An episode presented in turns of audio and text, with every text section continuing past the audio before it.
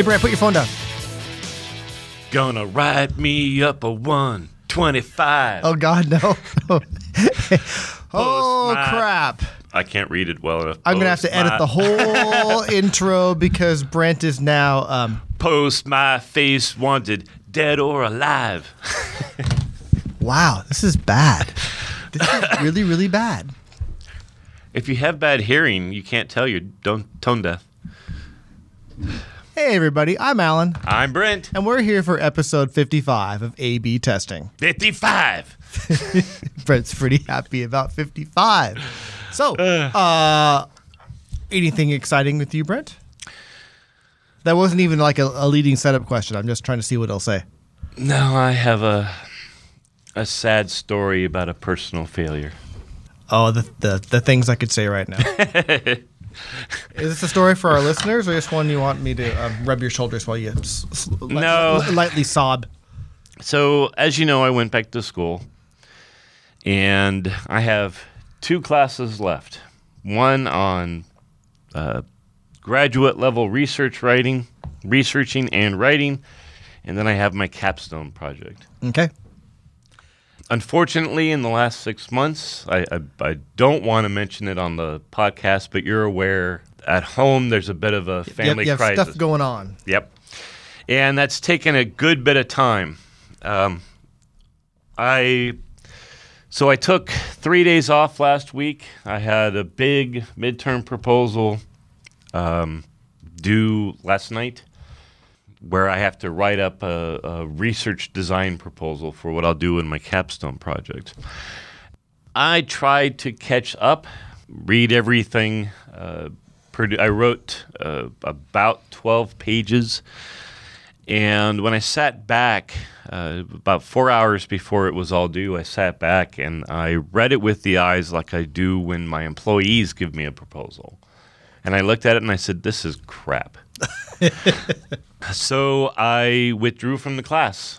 I got to start all over again in September. Bummer. Yep.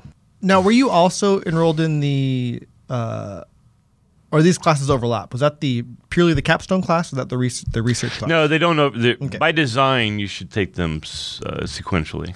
Okay. I don't know if I've mentioned this on the podcast before, but I think I mentioned this in a blog post several years ago. But and I mention it every time I go back and visit my alumni, my university is uh, the methods of research class I took.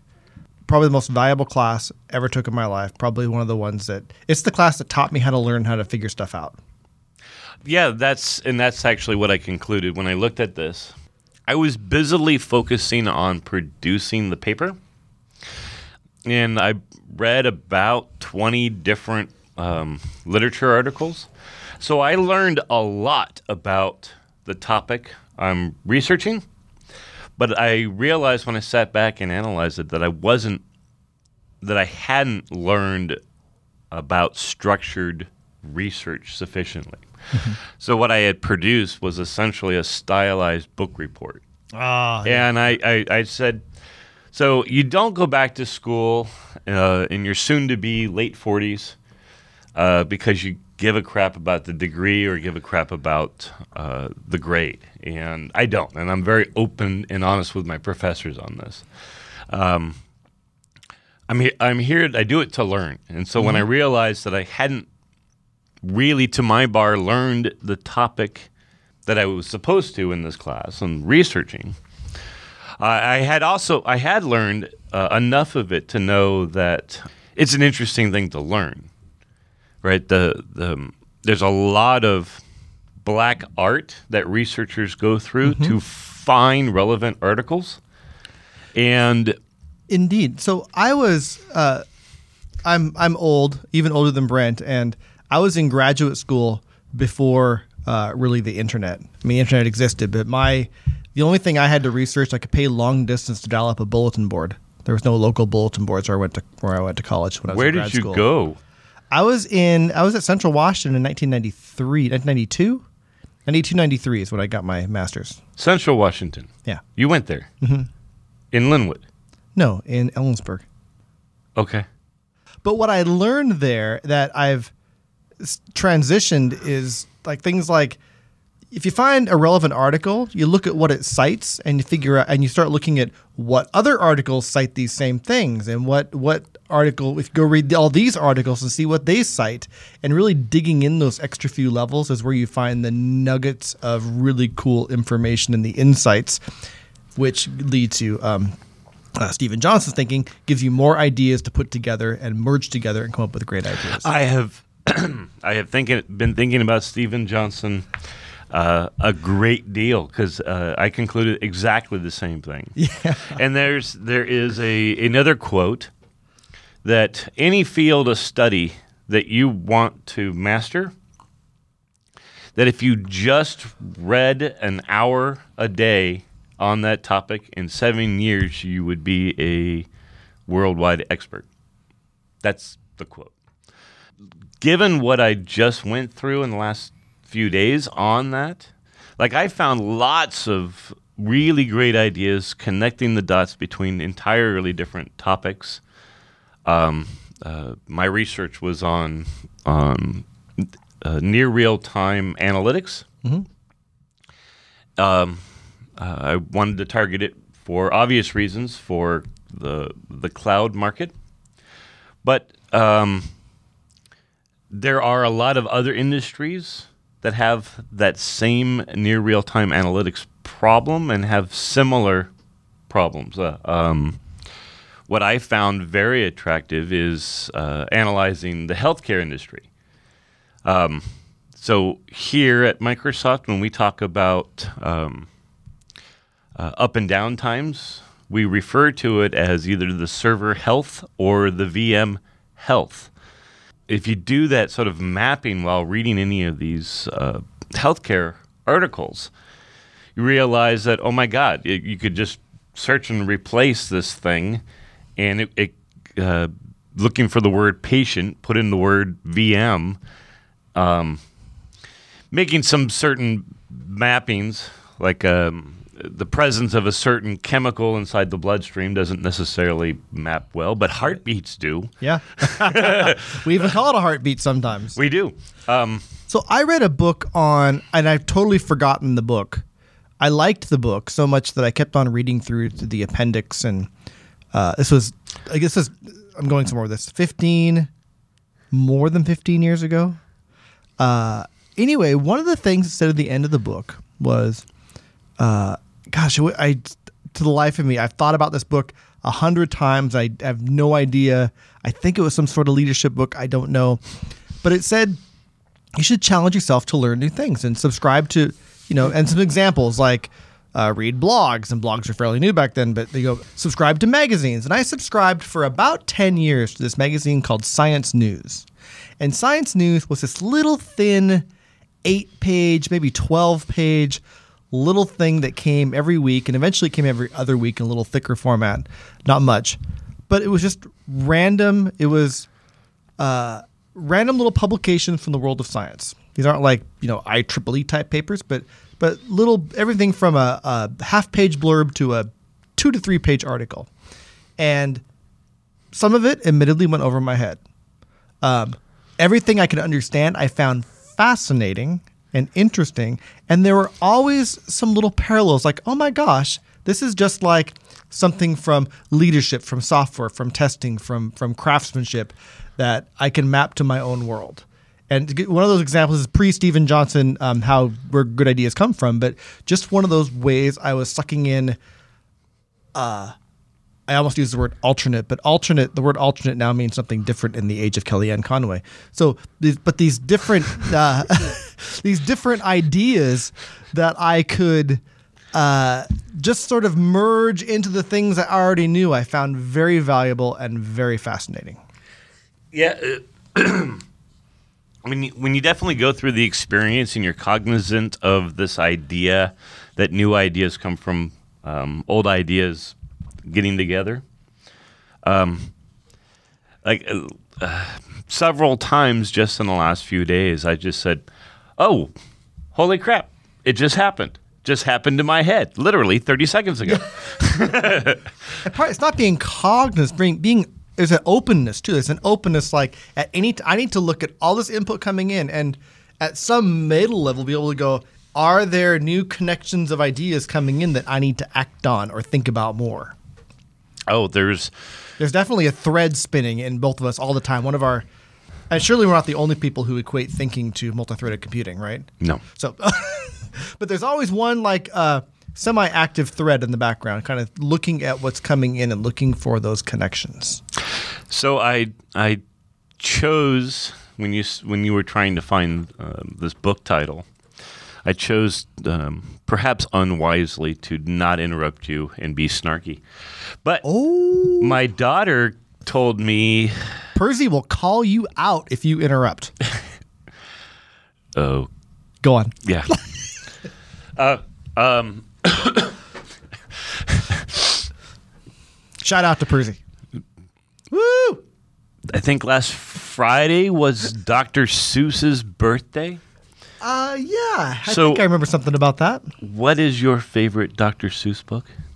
You know, uh, it depends on the mood. I uh, the there's the canonical green eggs and ham, which I read to my kids a few thousand times. Um, Cat in Uh, the Hat, n- uh, cat, I like green eggs and ham better. as do There's I. some good stuff going on there. There's a little bit of a cats in the cradle moment if you read through like um, oh the places you'll go. Really Okay. more really more of a graduation kind of book you give somebody. Yep. One fish, Um, two fish, red fish, blue fish. which is uh, I think sort of a precursor or a prequel, if you will, to Green Eggs and Ham. Yeah, I can In- buy in- that. okay. so anyway, I would go. Uh, my favorites, depending on the I'm mood, now trying are- to resist the urge to spend the rest of the podcast having a, a academic debate on which is the best Dr. Seuss. the Dr. Seuss Guide to Agile Software Testing. Uh, we were having a That- debate at, at our house. Um, it was split into two camps: uh, Go Dog Go, uh, and Green Eggs and Ham. I, w- I took leadership on Green Eggs and Ham. I, I represented that point of view. Yeah, I like for some reason that Sam I am line Yeah. really it, it it rings true to my soul. There's also the Grinch that stole Christmas, Again, that's, but because that's seasonal, it's right Yeah. exactly. You can't have a seasonal be a favorite because do you pull that? Like, oh, I need the Well, Dr. I think you pull it out in can. August, you know, I don't know. Well, like the, the you can, but it's just got to be fantastic. Like Die Hard is now considered to be a holiday movie, No, I right? and I'm just like, okay. stretch. All right, shall we do a podcast? oh, yeah. Okay. How about we start off with a word from our sponsor? Okay. Once again, the folks at TechWell are sponsoring this episode of A/B testing, and they have some training coming up. Uh, training all the time through SQE.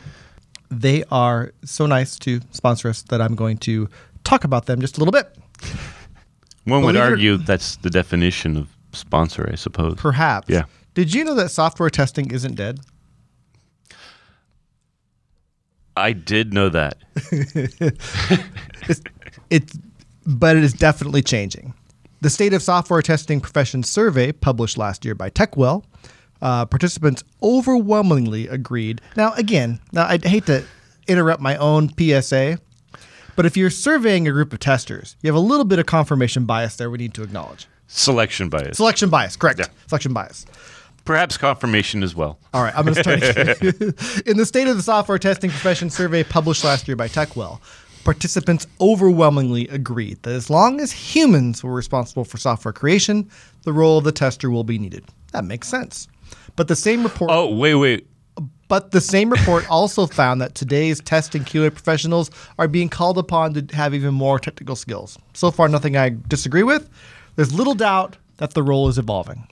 Except for Brent's little interruption here, I'll let him, I'll let him get on with. I, No, no, no. Go ahead. sense. So, as part of TechWell's uh, convergence of expert resources for software professionals, they provide premium software improvement training and certification courses through SQE, training for testers, test engineers, QA specialists, and more. Whatever you want to call yourself, if you're involved in software quality and testing, they got stuff that will help you out. SQE, training software testing training weeks, offer up to 10 specialized courses during one week in one location. This includes four Agile testing courses, including an improved and expanded Agile test automation course, new management planning and measurement courses developed specifically for experienced test leads and managers, as well as courses on security testing, mobile testing, and more. Upcoming testing training weeks are planned for Boston, Massachusetts, and Chicago, Illinois. You've been to? I've never been to Chicago. I have never been to either of those. I've been to Boston. I love Boston.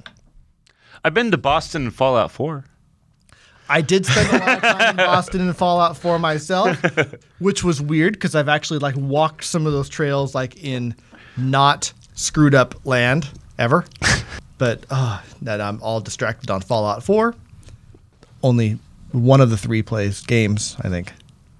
Anyway, if you've made it this far in our ad, A B test listeners can save $250 on any testing training week course purchased by March 31st with promo code 17ABW, which I'll put in the show notes.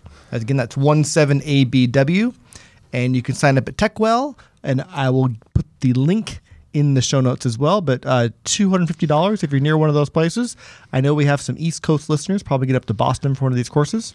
They're very well done and recommended. Uh, Star hasn't happened yet, right? uh, is always happening somewhere. I mean, there's there's a there's a West and an East and a Canada. The next Star is in May, April or May. I haven't looked in Orlando. There is a chance that you can still go register for Star. Um, also, save a bit of cash with Yep. the A/B testing promo code. Sure, A/B testing on that was from episode 52, I believe. We had that sponsorship. Yep. You can go check that out as well. But anyway, if you are in those areas, want to get a week of training for you or any of your employees, uh, you can use the code 17ABW and get some money saved for you or your employer. Thank you, Techwell. Thank you, TechWell. Now, as a somewhat completely, totally aside, We, that's so rare that we do an aside or any sort of thing off script in our well prepared show. so um, you mentioned that the the confirmation bias, selection bias, right? It, they, overwhelmingly, as long as humans were involved, um, testers will still be needed. So, what spawned up in my head was a discussion I had um, at work the other day. I was listening to the radio. I think it was some NPR show, and uh, a guy mentioned something that uh, hit me pretty hard. That because I couldn't refute it, and I he said, "Our children, so our grandchildren, will never have a driver's license." And I'm like, yeah, that's probably true. But the way things are going, the way trends are going, there is a great deal of things that will be automated. Right? To that effect, I, I'm wondering, you know what? That world where humans aren't needed for testing may not be all that far away.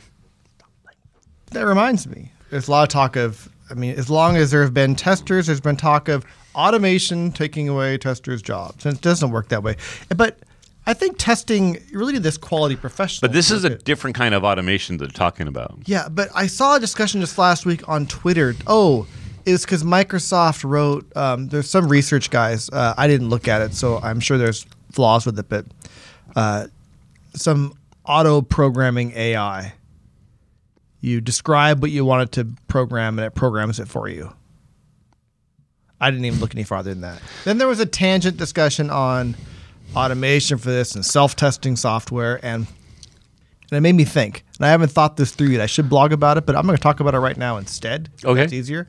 So we have talked before, tequila shot, uh, about using logs for diagnostics. Like the logs should tell you what went wrong with the program. If you have really great logging and telemetry, you can tell the failures in the program.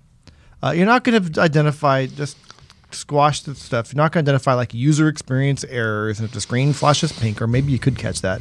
But a lot of what's going on in the software, you can tell what's going wrong via logs. Now, we add either some self execution or some self monkey test, a diagnostic program that basically executes every, calls everything in the model layer automatically. The logs are generated, and you kind of have the edge of self testing software. Yeah. And you throw in um, advances in AI techniques. Right. You use AI and you build an AI engine based on actual patterns of customer data, and it's always modifying the way it self tests itself. That's a heck of a regression suite. Yeah. I, I actually, that is relevant to a blog you did recently. Um, I was uh, trying to download a, a data science tool um, yesterday. And what this tool professes is that you point it at any data and it will find the interesting patterns in the data and it will find um, uh, the interesting family of functions as well as their um, extrapolation for those patterns. And I could see how a tool could do that because that uh, non-trivially that's a, a, portion of my day. Mm-hmm. You do it enough times, just like everything else, you realize this this crap can be automated. Yeah. So I think testers or anyone who is afraid of automation is really missing the point. I mean, these things excite me. I'm yep. not afraid about them taking away my job because someone still needs to figure out how they work, how to take advantage of them, how to make sure the patterns are correct. There's all kinds of other knowledge work that excites me to do. But I think that I think embracing this automation and looking what it can do for us and looking for ways to extend it and get more out of it and let computers do more of the hard work for us is something it shouldn't be scary to anyone. I think anyone who's scared of it is has other job security issues they need to address. So knowledge work um, is. I don't know if there's another realm, but knowledge work is not something that has successfully been well automated in in the past, no.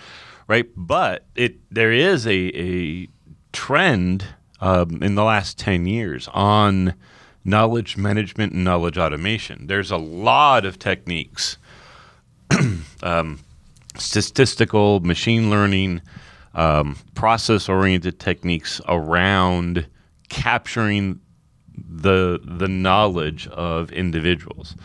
And once, um, like I've known, uh, I don't remember the name of it, but Google has been um, uh, has a lot of data, and they've been doing inference engines on top of that data and uh, about 10 years ago, they started doing work on turning their inference engines on the output of the inference engines, uh, essentially finding new. Uh, new patterns in the data. That there was a very famous example uh, of this with the target and the father and the where target. Oh yeah, yeah, yeah. Right. Look it up, listeners. Yep. where where Target's uh, AI learned that this father's daughter was pregnant before uh, the father did, right? Um, yeah, it's a it's a it's a new world. So let me give you another example. There was three or four years ago. Uh, could have been longer. I'm old. I, I forget. But I was driving to work and Amazon was just coming out with their automated uh, uh, item pickers for a lot of their shipping and people were afraid this is taking away jobs. This is automation taking away jobs from people. I thought, wow, this argument sounds familiar. Yep. So here was automation taking away boring work from people and creating some interesting knowledge work. Because now you have automation to go pick these things, but there is still a lot of analysis on how do I optimize how things are laid out in the warehouse to make the, make life easier for these pickers. How do I make sure that uh, you know, can I tweak things to make sure that they're picking the right size boxes and, and all this stuff? So there's plenty of work to do there. What the automation has done, it takes away some of the uh, uh, boring part, which is uh, which is similar to what we've done in test automation. We haven't automated away our our fun exploratory, let me really dig in and figure what's going on here type work. We've automated away the boring stuff. Well, and, and again, with current trends, particularly with the onset of, of Agile, uh, here I'm thinking about combined engineering. Like, non trivially, we've automated away the, the role because we found um, better processes, uh, better approaches. The world changed. Like, um, there there is an approach you can now take in the services world that you really couldn't take in the on-prem product world, right? Um, and so, um, the, in my view, the need the need for this dedicated role has definitely lessened, right? Whether or not testing is dead is I think if- somewhat an irrelevant question, but it's It's It- definitely evolving. If you Yeah. don't want it to evolve, don't want it to evolve, or don't feel like it's evolving, um, you better buckle up and get along for the ride anyway because it's changing. Oh yeah, it. I mean, well, if you're a listener of this show and you feel that way, I, I Yeah. like, how did that Again, happen? we, we have selection, we, have, we have selection bias, preaching to the choir, all that stuff. right, Hey, you know what we haven't done in a while? lots of things. Well, there's one thing in particular I'm thinking of. Okay, You know what it is? what is it? Lean in close. Mailbag. I was concerned. I'm like, you're not gonna kiss me on air again, are you? Not again. That one time was enough. yeah. Well. All right. So uh, So we have a mailbag. we do. Exciting. exciting. From one of the three dot slack.com our our, our slack team. Uh norium. Canorium. Norium asks Felipe. felipe a question for brent or for bs data science which hasn't started up yet but question for brent.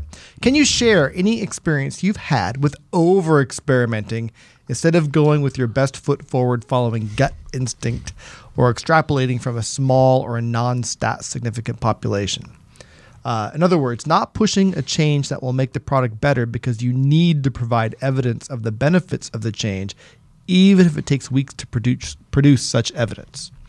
So, uh, Yes, I can. all right, All right. a successful mailbag question. It'd be great. Like we should do, we should do a mailbag. We go, nope, no idea. All right, thanks everybody. All right, so that's the show. No, um, uh, wow, that was a long question with No, it's like four, lots of really long words. it's like four lines, but it has words like extrapolating, which is good. I yeah, uh, extrapolating is a great word. Okay, so let's let's take it. Actually, that word wasn't there, but I just want to throw that in there. Oh, so um, his question, what it reminds me of is um, the old, the old school. Uh, hey, we're about to ship. Test and dev are in a triage room. We're all arguing around the bug, and no one has any data. Now he brings up over experimentation. Not really certain what that concept is, but it kind of reminds me of sort of the intuitionist battles that occurred uh, for me back in those days. Um, and uh, a bit of are we overthinking or over analyzing the problem? Um, and I would say I, I kind of take a different approach when I think about it in terms of a test context than I did back in those days.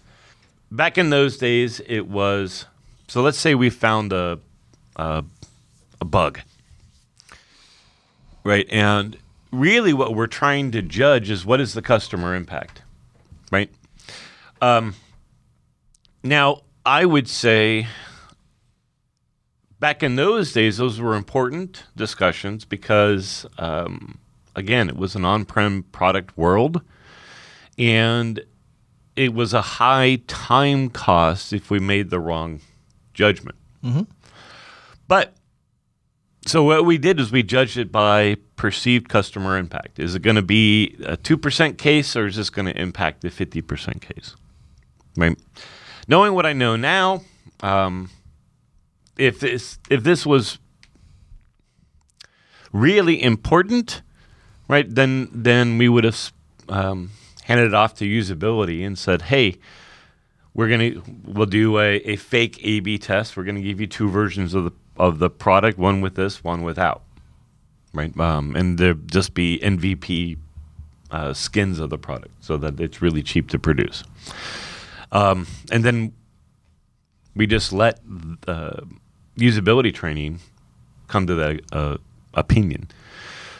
The one problem, though, that he talks about, the way I I'm remembering it was essentially, hey, we're having a big debate, um, being blocked by lack of evidence, and the time it's going to take to produce the evidence uh, is outside of our a window in which we need to close down. For me, it's it comes down to how do you address two questions. So, uh, second half was, for example, not pushing a change that will make the product better because you need to provide evidence of the benefits of the change, even if it takes weeks to produce such evidence. Okay, so not pushing, not pushing a change that will make the product better. Let's start with that one. How do you know? Right. It, again, And the question is, do you use gut for that, or do you wait for the data? No, no, but better. As you know, uh, proactively tequila, you know, uh, say that listeners of this podcast know that that um, the producers of the A/B testing podcast firmly state product better is defined by the customer. Mm-hmm. Right. So. Um, pushing a change that will make the product better uh, under that context implies that you have some data, or, Or- or you're just travel. taking a a a um, a sort of a white uh, an ivory tower uh, point of view, uh, intuitionist opinion. Now, so I guess the question comes down to what's the risk of being right? What's the risk of being wrong? And and uh, what's the ROI in those two conditions? Um, if given that there's a, a timeline, what I would say is if if if the ROI of whatever's under discussion is potentially high enough, if there is reason to believe that um, this is a big deal, then what you do is you spend your time um, finding evidence. Uh, you don't do it as a as a pure. Um, you don't go down and you don't try to um, do a full three month data science project on this. You you you take the time that you have available, and you reduce as much uncertainty on this question as you can. So let me.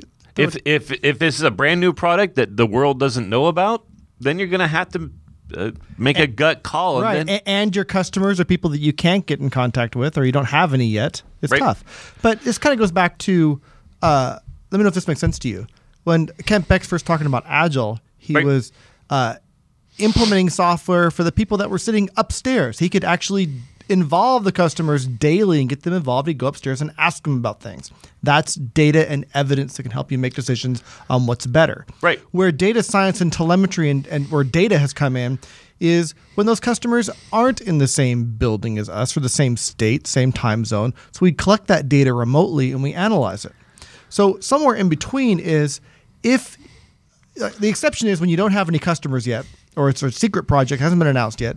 But otherwise, you can contact. Maybe you have some early adopter customers. This is easy in Xbox, very easy at Unity. Also, people want to get on the early. People want to be early adopters. depending on the product, uh, it's I think it's easy in all cases. yeah, right? Because if if someone's a user of your product, you're going to have some faction of those, some percentage of those who are, yeah, you want me to try something new? Let me know how get some feedback. I'll do that. Sure, no problem. I love you. Yeah, early adopters they actually um, Uh, so there was a study on this, and early adopters actually get something out of it. They're they're willing to take the risk that the product is a little bit crappy to to um, gain the advantage of number one influencing the direction of the product, as well as already be ramped up on the product when it really when it hits the shelves. But they don't even have to be an early adopter. One of the things I've uh, talked about doing, I've never done this before, is setting up some sort of regular uh, just call between like with me, a support person, and some some or a few people at some company and talk about just ideas. And then go, what would you think if we did this? Would that be worse? They go, well, it may, I don't know, be indifferent. Or, oh my God, that'd be awesome. Or, don't do that. Oh my God. Just, you don't even have to implement the crummy feature or, or, the, or the feature that you don't have to even implement the A B test. You can just, if you have a good rapport there, you can just ask them. And again, it's, you have a little bit of sample size issue with one per, one person, but you get a half a dozen of these going on. You could you could get that data in other ways than waiting for uh, waiting for the long pull of data to come in. As long as you realize that if you're making decisions off of intuition, then there's there's a risk that you're you're making a decision Sure. off of bias. So as you if you if you stay objective and realize that what you're trying to do is remove remove the maximum amount of uncertainty in the time that you is- have available, um, then you you you go after that. There's multiple different approaches. So as it occurred to me, I'm, I'm speaking with my data science hat on, but I think the agile hat is the one that makes most sense here, right? It, it depends on the on the product, but like on my team, um, my team fixes absolutely zero bugs for purely future proofing um, points of view. Like uh, if one of my one of my reports found a bug and another one of my reports issues uh, in its code that we've shipped to production, or even if it's not, right? If hey, you know what? One of the things that we could do uh, is we could really solidify this widget and harden against this particular concern if you make you know this three day change. And I'm hundred percent consistent on no, we're not doing that. right? We we don't spend like on my particular team, like I'm already overloaded in my backlog on things to produce where there is customer demand. I, I I simply guide my team um, on, on these ones. Like, great, I love the passion, and yeah, I can definitely see a place where you might be right. Um, so what I want you to do is the bare minimum is on where this code is. I want it abstracted such that if we once we learn that you're right or wrong, I want us to be be able to very quickly shift to the correct position. In other words, I um, so in Agile there's there's this practice that's known as or principle known as defer commitment, and what that means is you you stall making decisions to the very last responsible moment. You don't go all in on, oh, we had to do it this way because I have been in this industry for 10 years and God. And I know everything about this. Anytime someone plays the experience card, my eyes roll back to my head. yes. Um, so you want to say something? I do. I do. Earlier, I just had a little insight, um, which may be all full of crap. Uh, earlier, you talked about perceived impact or uh, of a issue, Right. and it made me think of something we use at Unity, something I've used at Microsoft for called user pain. To figure out a combination of how bad is it, how many people does it affect, etc. You can use the same principle. Maybe it's an inverse, but the same principle as a backlog grooming technique. If I do this item, how many customers does it make happy, and how happy do they get? Well, this is why I brought up ROI. So, I'm, but you can look at like, well, it makes, well, nobody, but it may make them happier later. Okay, right down at the bottom. or you, know, you know what I mean? You can look at it the other way, like it. I'm beyond you to diplomacy think on about that one. customer value and business value as a backlog grooming technique. So you just look at an item, it's not making anybody happier, or it's only making one person happier right now. Okay, the, something bound to be more important to work on right now. Yeah, the, uh, back in the day, I spent a non-trivial of my time um, blocking ships. Right? No, this is not ready. Producing a bunch of data. This is not ready. We cannot ship this uh, against the the scorecard. Today, uh, I, I'm a 180 degree. No, this thing has to ship because we can't. In my view, we can't evaluate properly the quality of the product, the usefulness of the product, if this doesn't go out. I had this with um, on Teams when I worked on Teams. Uh, I had that argument with our VP and my manager all the time. I said, "We got to ship this in front of people." Oh, it's not ready yet. I said, "We're making stuff up, so we need. We don't have an MVP." I said, "Are you kidding? We're self-hosting on this thing for the last four months." I said, "Well, it needs to have more features." I said, "No, we need to get feedback from people," which is opposite. Like here, I am, the test quality guy, going, "No, ship it, ship it, ship it." Well, yeah, no, it, it, it it's absolutely to me, it's it's it's nonsensical. it, it's going back to the backlog, like the way the way I tell my team I want them to operate. Number one, like, or at least this is how I'm going to operate. Number one, I am concerned about business value first. Okay, not not realized business value. I mean, this means providing business value not because I said so or the perception of business value, but having an objective point of view. And I don't care what KPI we measure it by, as long as it's measured um, objectively. Um, second, I'm concerned about calendar time. Calendar time, once we've lost it, there's there's no getting it back. There's no way of fixing the calendar time problem. And then third, engineering time. Right? Those are limited resources. Yeah, I have some levers I can pull. I could I can as an old manager of mine used to say, I can order burritos and and um, uh, influence people working late. I could try to hire vendors. I could try to articulate a need for additional headcount on my team. There's some levers I can pull on that one. But at the end of the day, um, even even with maximum efficiency, the amount of productivity on my team has a top, has a limit, um, which is underneath what's being asked of me to deliver. So we need a mechanism by which we tie um, my team's capacity and produce the maximum amount of business value. So this ROI discussion around uh, bugs, which is I'm not certain if that's really what Felipe was talking about. That it, that's No. just what it reminded me of. Um, is kind of uh, important, and it's important to try to to articulate it from a from a non intuition point of view. You don't have to overanalyze right? And matter of fact, you don't have the opportunity to overanalyze because uh, if you agree with what I just said, calendar time and shipping are are really important considerations. Um, what I would focus on uh, is again high order bit. What's the number one, the cheapest way? Um, if if uh, you were to assign this to somebody and only said, "Look, I'm only giving you four hours to do this research, uh, but we're going to spend a half hour brainstorming on how we could spend that four hours to maximize the reduction of uncertainty."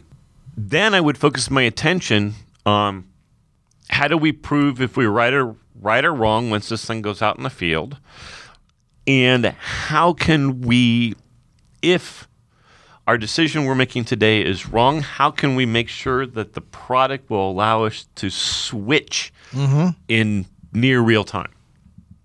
Right? Um, look up um, flighting. Yeah, if you go, if you have to go by gut, have a way to reverse that decision if you're wrong. Right, and quickly.